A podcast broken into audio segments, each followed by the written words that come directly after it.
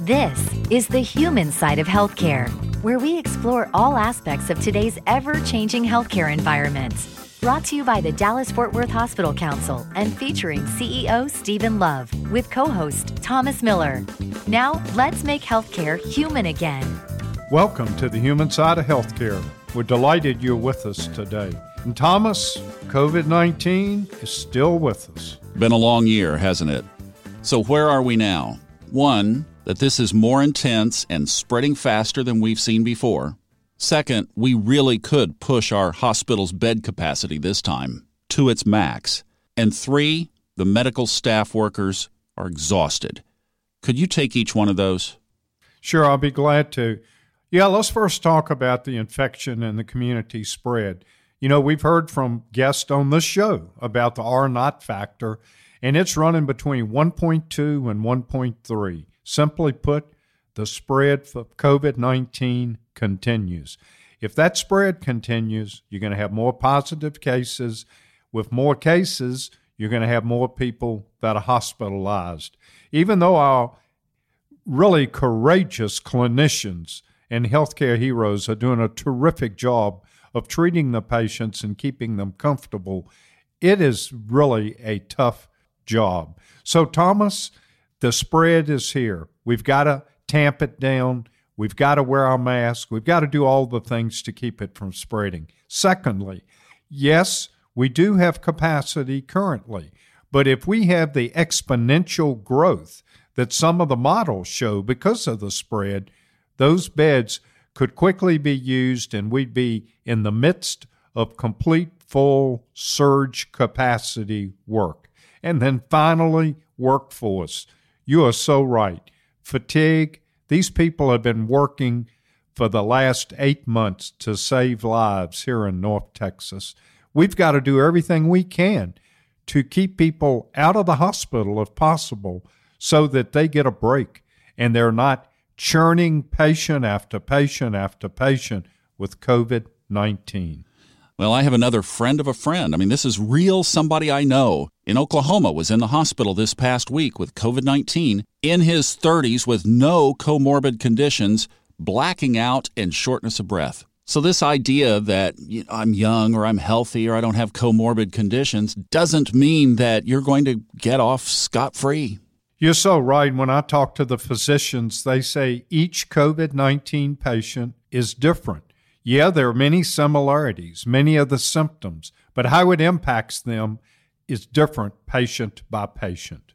Steve and I will be back toward the end of the program with Dr. Robert Haley with a picture perfect description of how and why masks work. And it's even a story you could share with your friends who might not be so sold. That's coming up toward the end of the show and is on our podcast.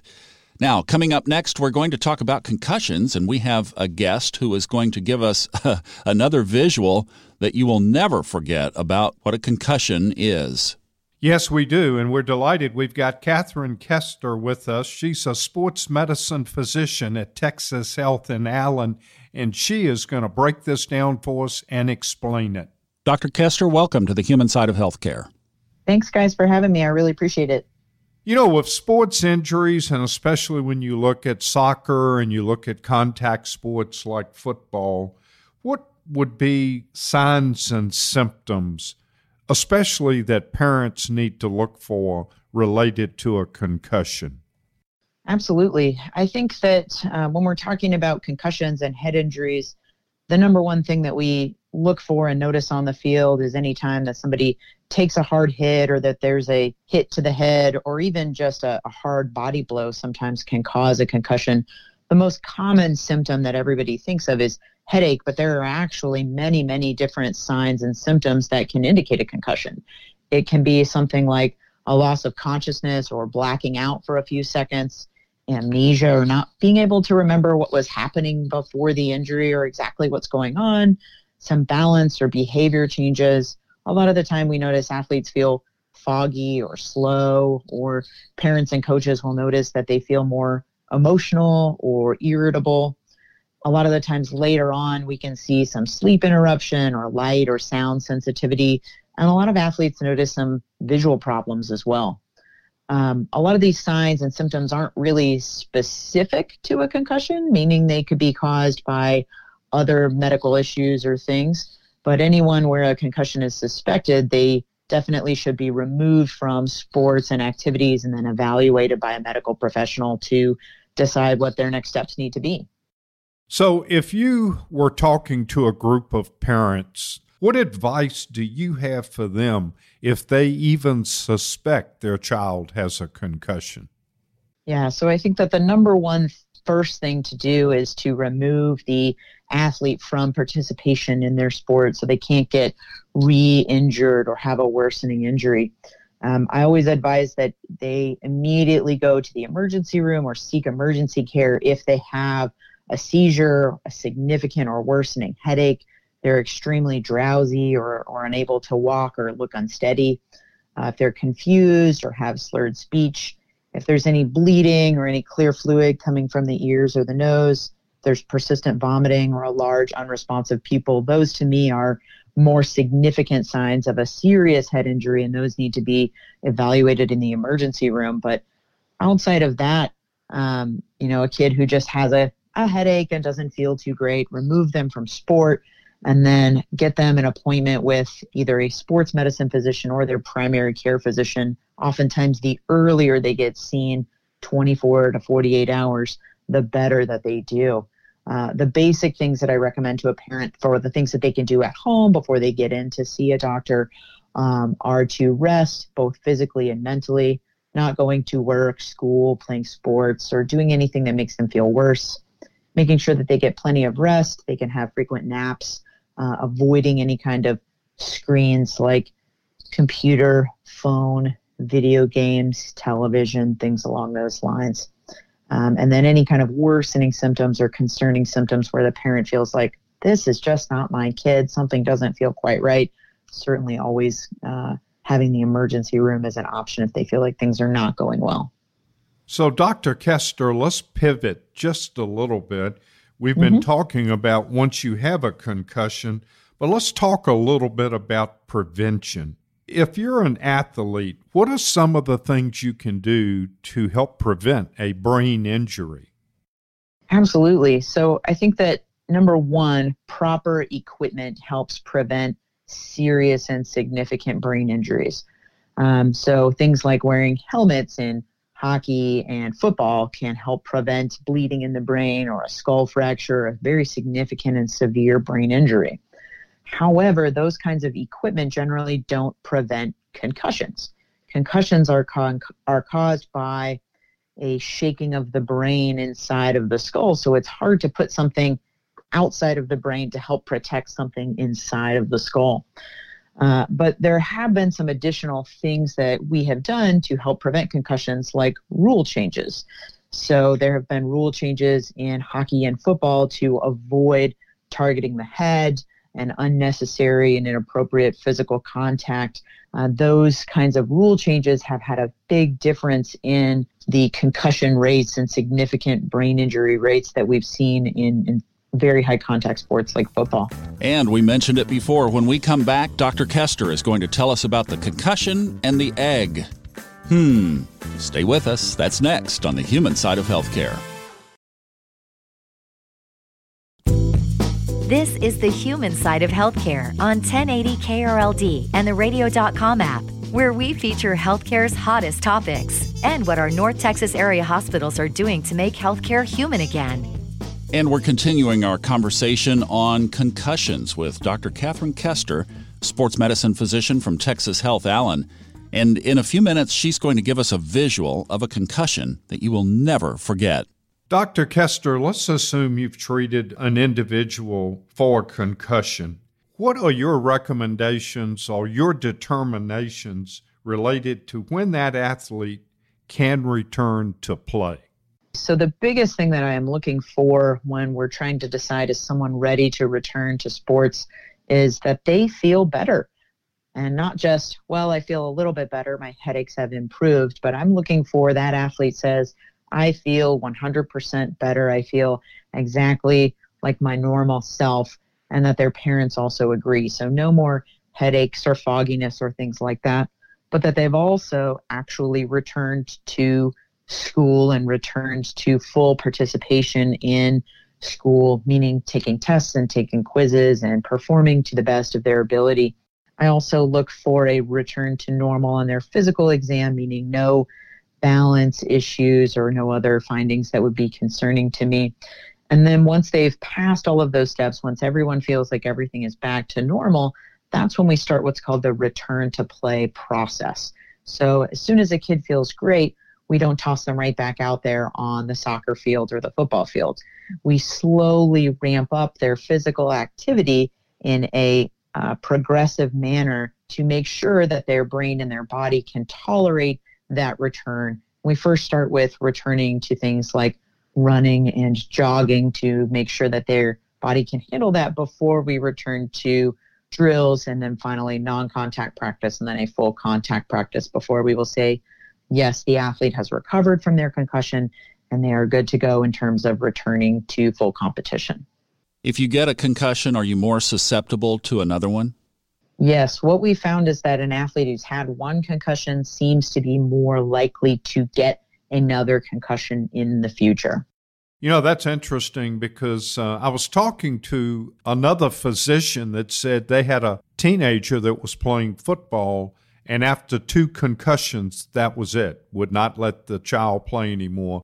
Yeah, that's a that's a drastic move to to make, but I think that that's a decision that's best made with an individual, their family, their doctor, and then potentially, you know, um, whether they want to continue with the sport or whether they feel like the risks of their sport, whether it's concussion or any other injury, should mean that they should medically retire from sport or whether they should choose a less risky sport. But that's completely an individual decision between uh, the patient, their family, and their doctor.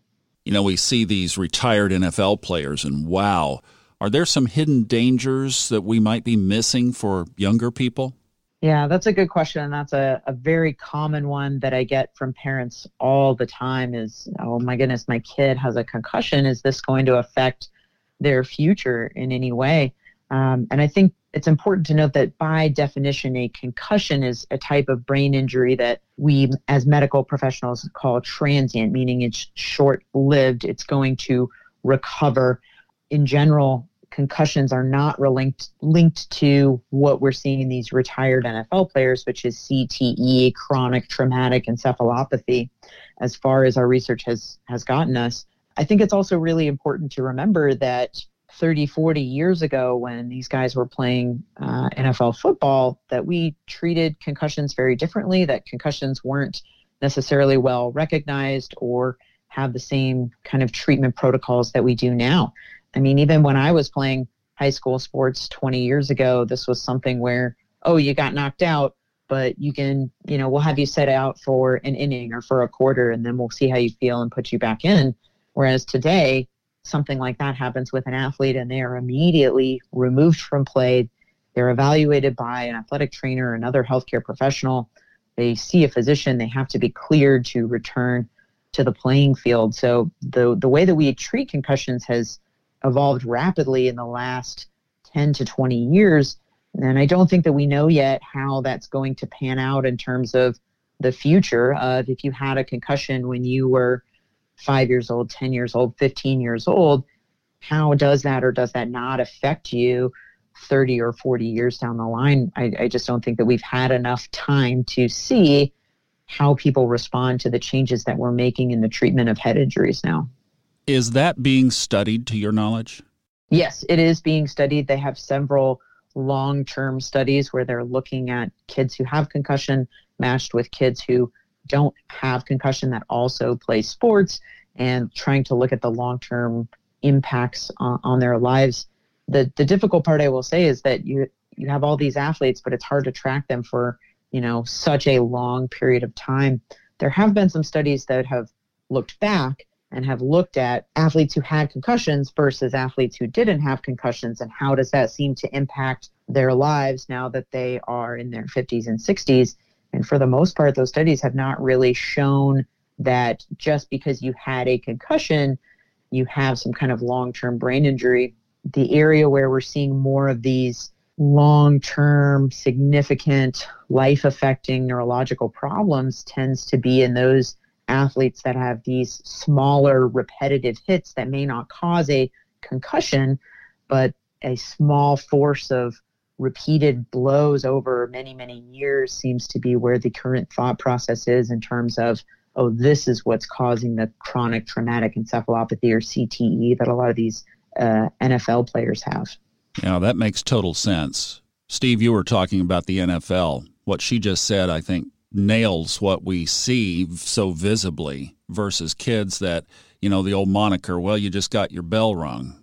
Oh, yeah, absolutely. And, you know, when you talked about the rule changes in the NFL, I heard when they moved the kickoff where it's not as many returns now that the incident of concussions improved tremendously just by that one rule change.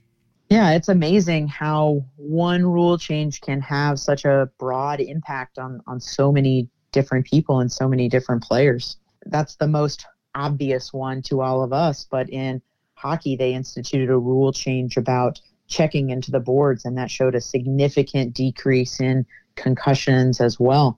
And I'm always intrigued to see, not just from the concussion perspective, but if we are putting athletes in less dangerous situations overall and teaching them uh, appropriate rules and giving them appropriate guidance, I think that we'll see less injuries overall, not only concussions. We think a lot about hockey, we think a lot about football, but do you see concussions in soccer? Absolutely. And actually, women's soccer is the uh, sport which has the second highest uh, number of concussions annually. I know the focus is a lot of the time on football uh, because that's such a big sport here in Texas, but soccer is absolutely another biggie. And I'm, especially with the growing popularity of that sport, we're seeing more and more uh, soccer players, uh, unfortunately, who have concussions. I heard somebody who specializes in concussions say, I would not let my kids or grandkids bounce a soccer ball off of their heads until they were up in their teenage years. Yes, and they've actually changed the rules on that, that headers uh, are starting now a little bit later than they used to. I believe currently they're starting at uh, the eight, at age 12 is when players are starting to learn how to do headers now. If you were describing in very simple terms to some patients who were sitting on the table there and their child had suffered a concussion, and you're going to tell them in just very simple language what a concussion is, what do you say? So, when I'm talking about just describing the basics of a concussion, I think it's always kind of helpful to think about something that we already know about. And the most common thing that everybody kind of knows how it works is an egg. And so an egg has this protective shell, protective coating. It's certainly not as big or as thick as our skull. But if you take an egg and you shake it up and shake it up and shake it up, imagine what happens inside of that egg and what's going on. We have the ability to, you know, then open that egg and see what's going on, but everything kind of gets mixed together and that separation that you have from the yolk and the white of the egg similar to what you can imagine is going on inside of the brain when you're shaking it around inside of there. Um, and so that takes some time for things to kind of settle back out and for, for you to recover from that. Excellent. That is a great analogy. What a visual. Thank you. It really is. Okay, then what about bruising? So, a lot of people will think about a concussion similar to a brain bruise, if you will. I caution people against talking using that term bruise too much. But a lot of people want to talk about a bruise in a sense that, oh, I can see it on some type of picture, an x ray, a CAT scan, an MRI, something along those lines. But by and large, concussions in general don't show up on any kind of traditional imaging that we would use in medicine. So, an x ray, a CAT scan, an MRI, those are not going to show any changes in the brain. Those would indicate a much more serious and significant brain injury than just a concussion. This has been Dr. Katherine Kester. She's a sports medicine physician up in Allen at Texas Health Allen. Thank you so much, Dr. Kester. Have you ever, while you've been driving, just had somebody almost walk out in front of you? I did just the other day. We're going to talk about that next. Pedestrian safety. What can we do to improve it, and how bad is it in North Texas? That's next on the human side of healthcare. The DFW Hospital Council, along with our over 90 member hospitals in North Texas, are proud to bring you the human side of healthcare with Council President and CEO Stephen Love and co host Thomas Miller. And welcome to the human side of healthcare. We're delighted that you're with us today. As you know, we talk about the human side of healthcare, and today really fits that because we're going to talk about safety, pedestrian safety and you may not realize some of the accidents and some of the very traumatic situations we have here in North Texas. We've got a real expert that we're going to be talking with today, Karrie Lawson. Karrie is the Injury Prevention and Outreach Coordinator for Trauma Services at Medical City Dallas and also at Medical City Children's Hospital. And she also does work at the North Central Texas Trauma Regional Area Council. And many of you may not know what that is, but trust me, they do an outstanding job helping us in emergencies, coordinating emergencies, and really being there for us, not only to support hospitals, but to support the entire community. Karrie, welcome to the show.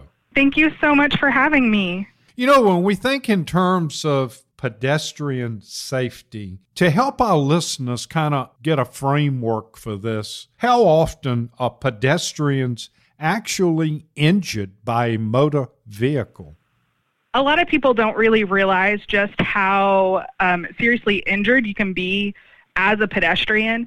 But here at Medical City Dallas and Medical City Children's Hospital, on average a month, we see anywhere from two to five seriously injured patients that came in from a pedestrian accident. You know, Karrie, I was driving downtown the other day, and a gentleman must have been texting or doing something on his phone, and he actually walked right out in front of me. Do you see accidents where people are preoccupied with social media or texting?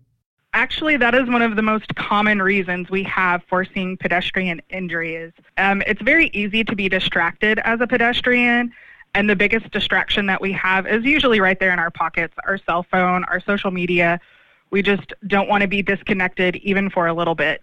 You know, when you think in terms of pedestrians, many people think adults, but children. And I referenced that you do work at Medical City Children's Hospital. How frequently, say on a monthly basis, do you see children that unfortunately have been injured by an automobile?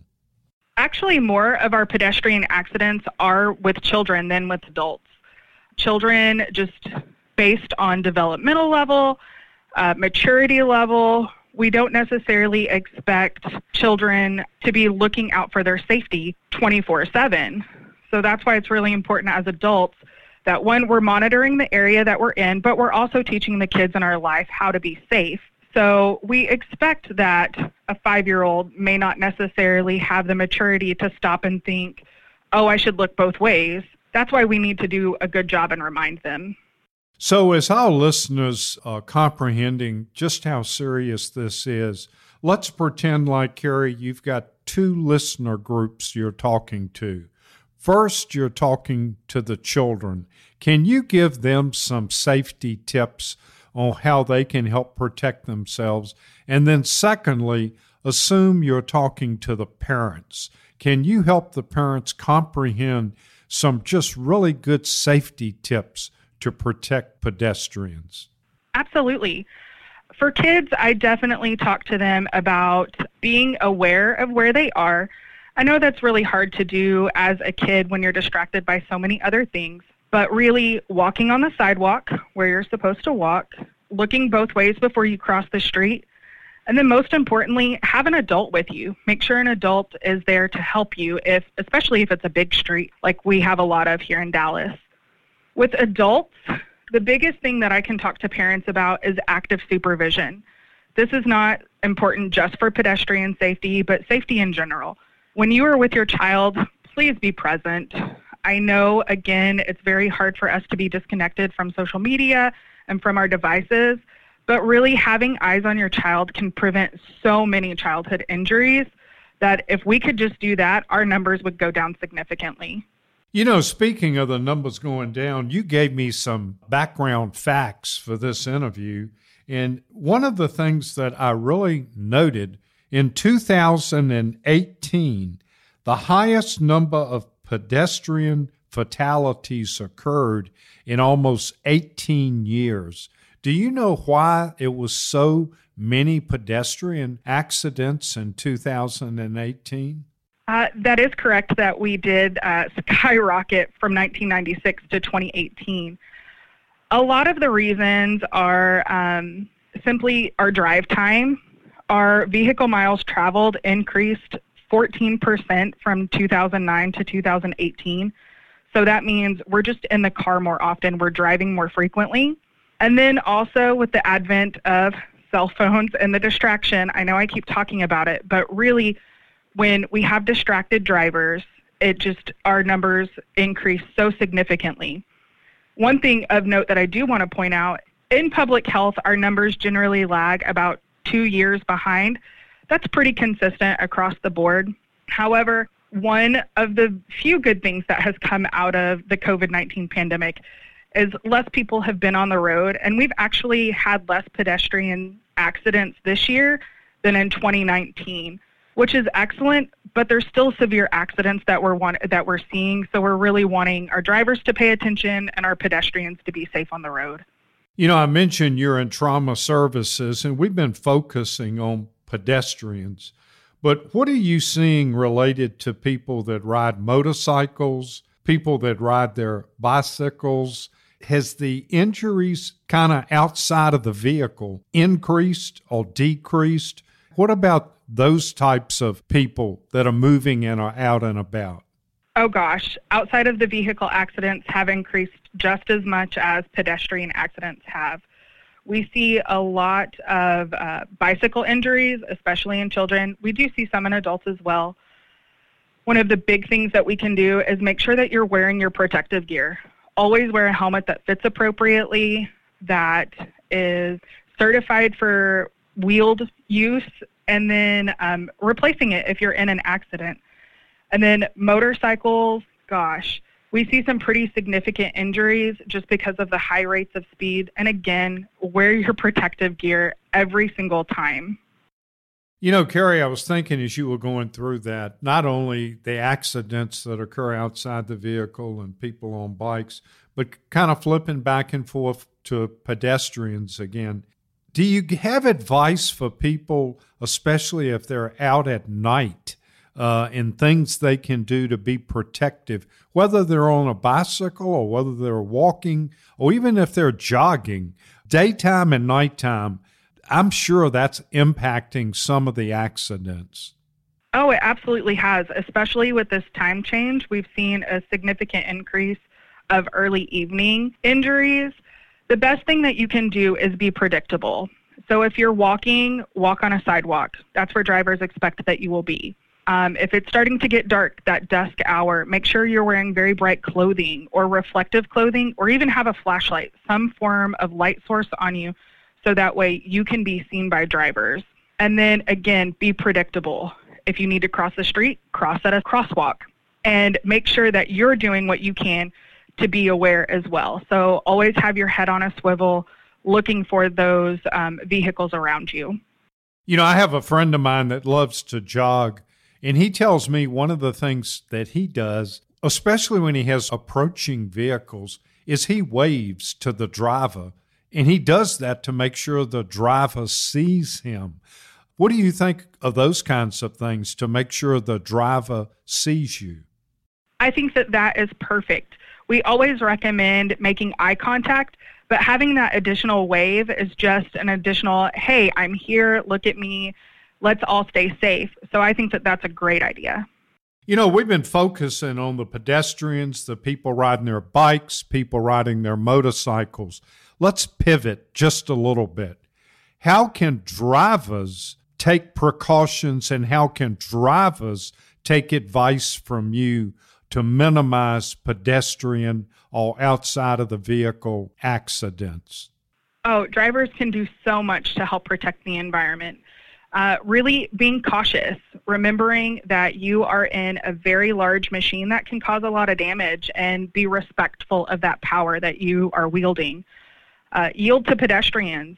Again, I talk about pedestrians always having their head on a swivel, but the driver should also be looking out and making sure that there are no pedestrians in the area.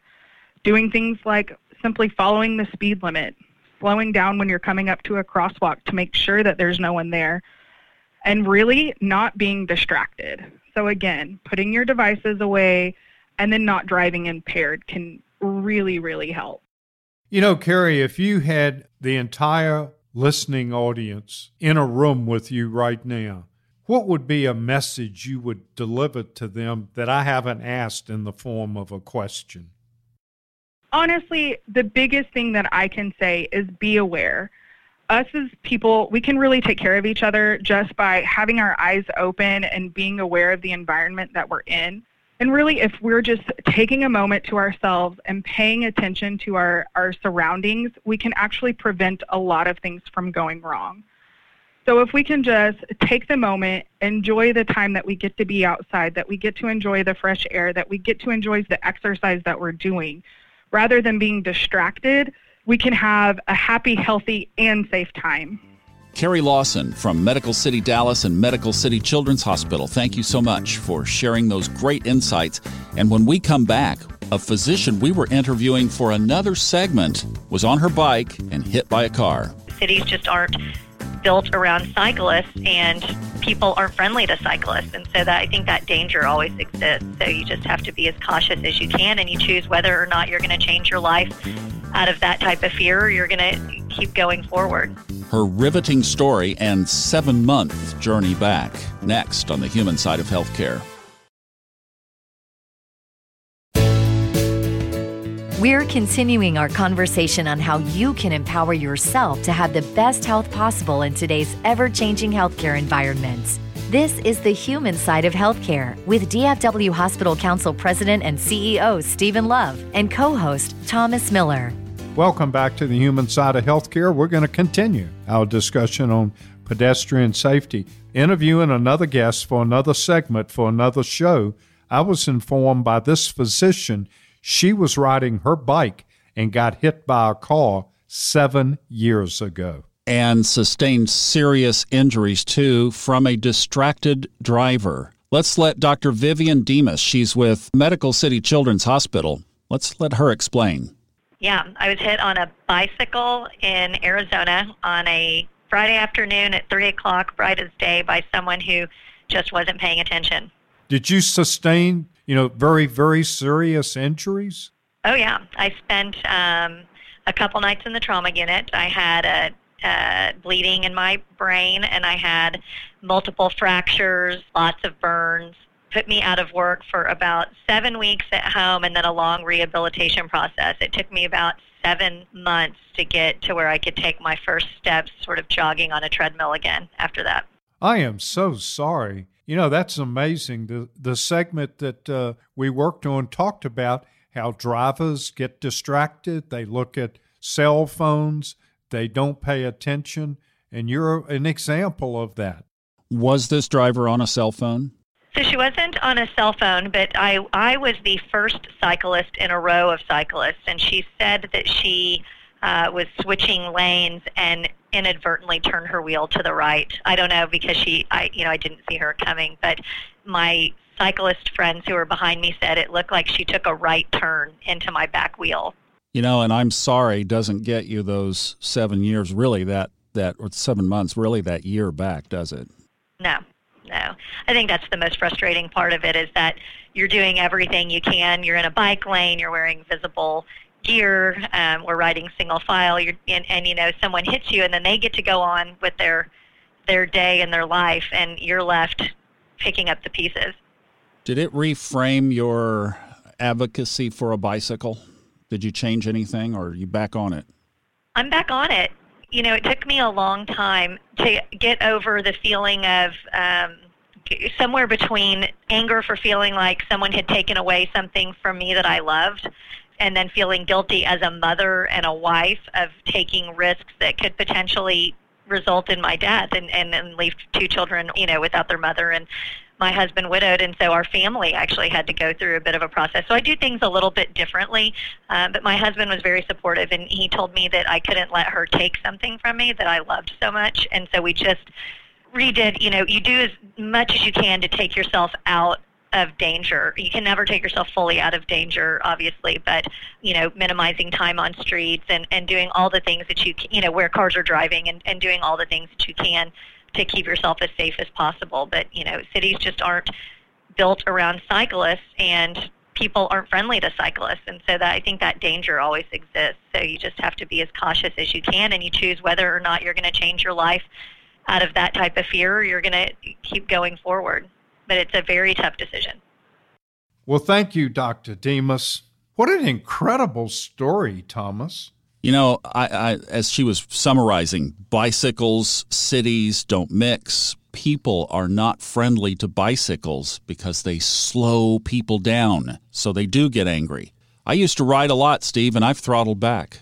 So you don't ride like you used to? Look, I'm in my 60s. I measured the risk reward. I mean, if I had the kind of injury that she had, I might not survive it, or it would tear me up for the rest of my life. She's right the cities are not friendly to bicycles. And let me tell you something whenever you encounter a car as a bicyclist, the score is always car one, bicyclist zero. Yeah, you're right. You know, speaking of uh, things that we're having to deal with, let's pivot just a little bit, Thomas. Next week is Thanksgiving, and even though 2020 has been a difficult year, we still have a lot to be thankful for.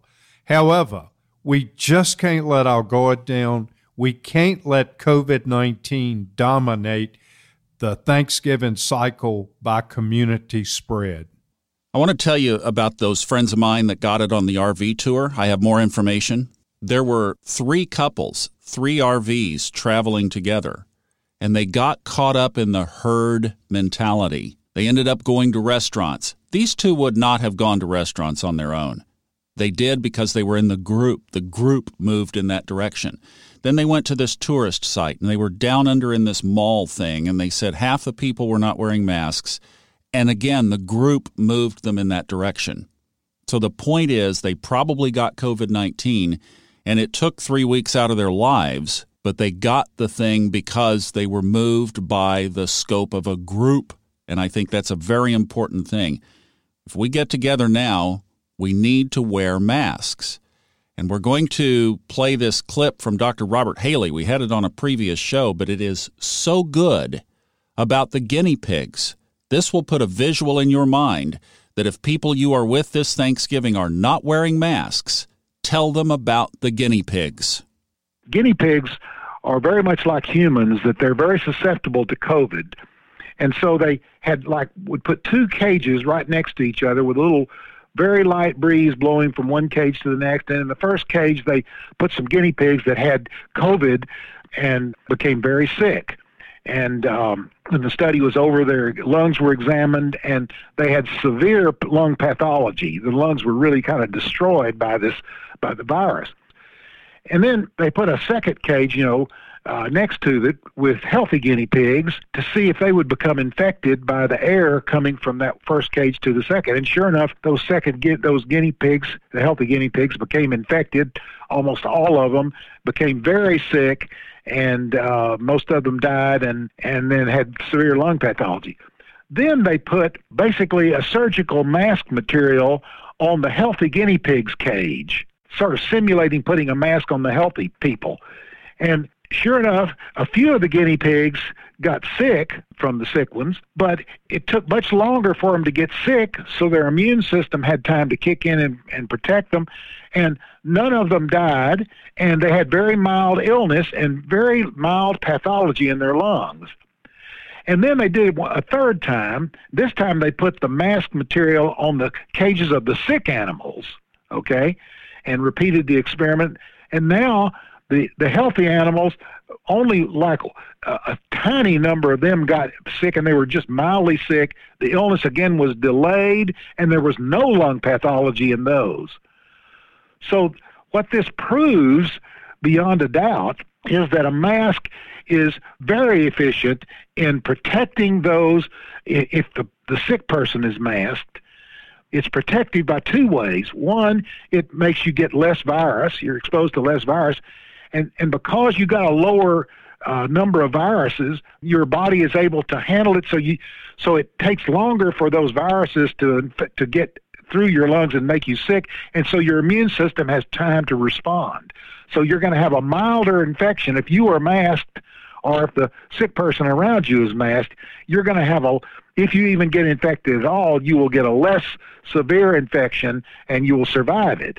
It's when both are not masked that we have these big spreader events uh, like we've been seeing lately, where lots of people get sick and they're very sick for a long time. Uh, also, if you have it, if have a mask on but it's not covering your nose, you are protecting those around you, but you're not protected because you breathe in through your nose and you infect others by through your mouth. You see, so just having it on your mouth, you're doing a nice thing for those around you, but you're not protected. So to me, that is a very uh, dumb position to be wearing a mask with, but not covering your nose. You're you're leaving yourself as a setup. You know, Thomas, that was uh, that was some segment on those guinea pigs. And all kidding aside, we have a lot to be thankful for but we have a lot we need to do, and that is wear a mask, physical distance, wash our hands. I hope you have a great Thanksgiving. And to you, sir, as well. Thanks a lot. I appreciate that. And coming up next week, we're going to parlay a national story right into healthcare as women are continuing to prominently rise in the field. We're so blessed to have the women in the positions they're assuming, and they're doing an excellent job. And we're delighted that we're going to be talking to Dr. Vivian Dimas as she explains to us, as a woman, her career in healthcare. That's next week here on the human side of healthcare on 1080 KRLD and radio.com.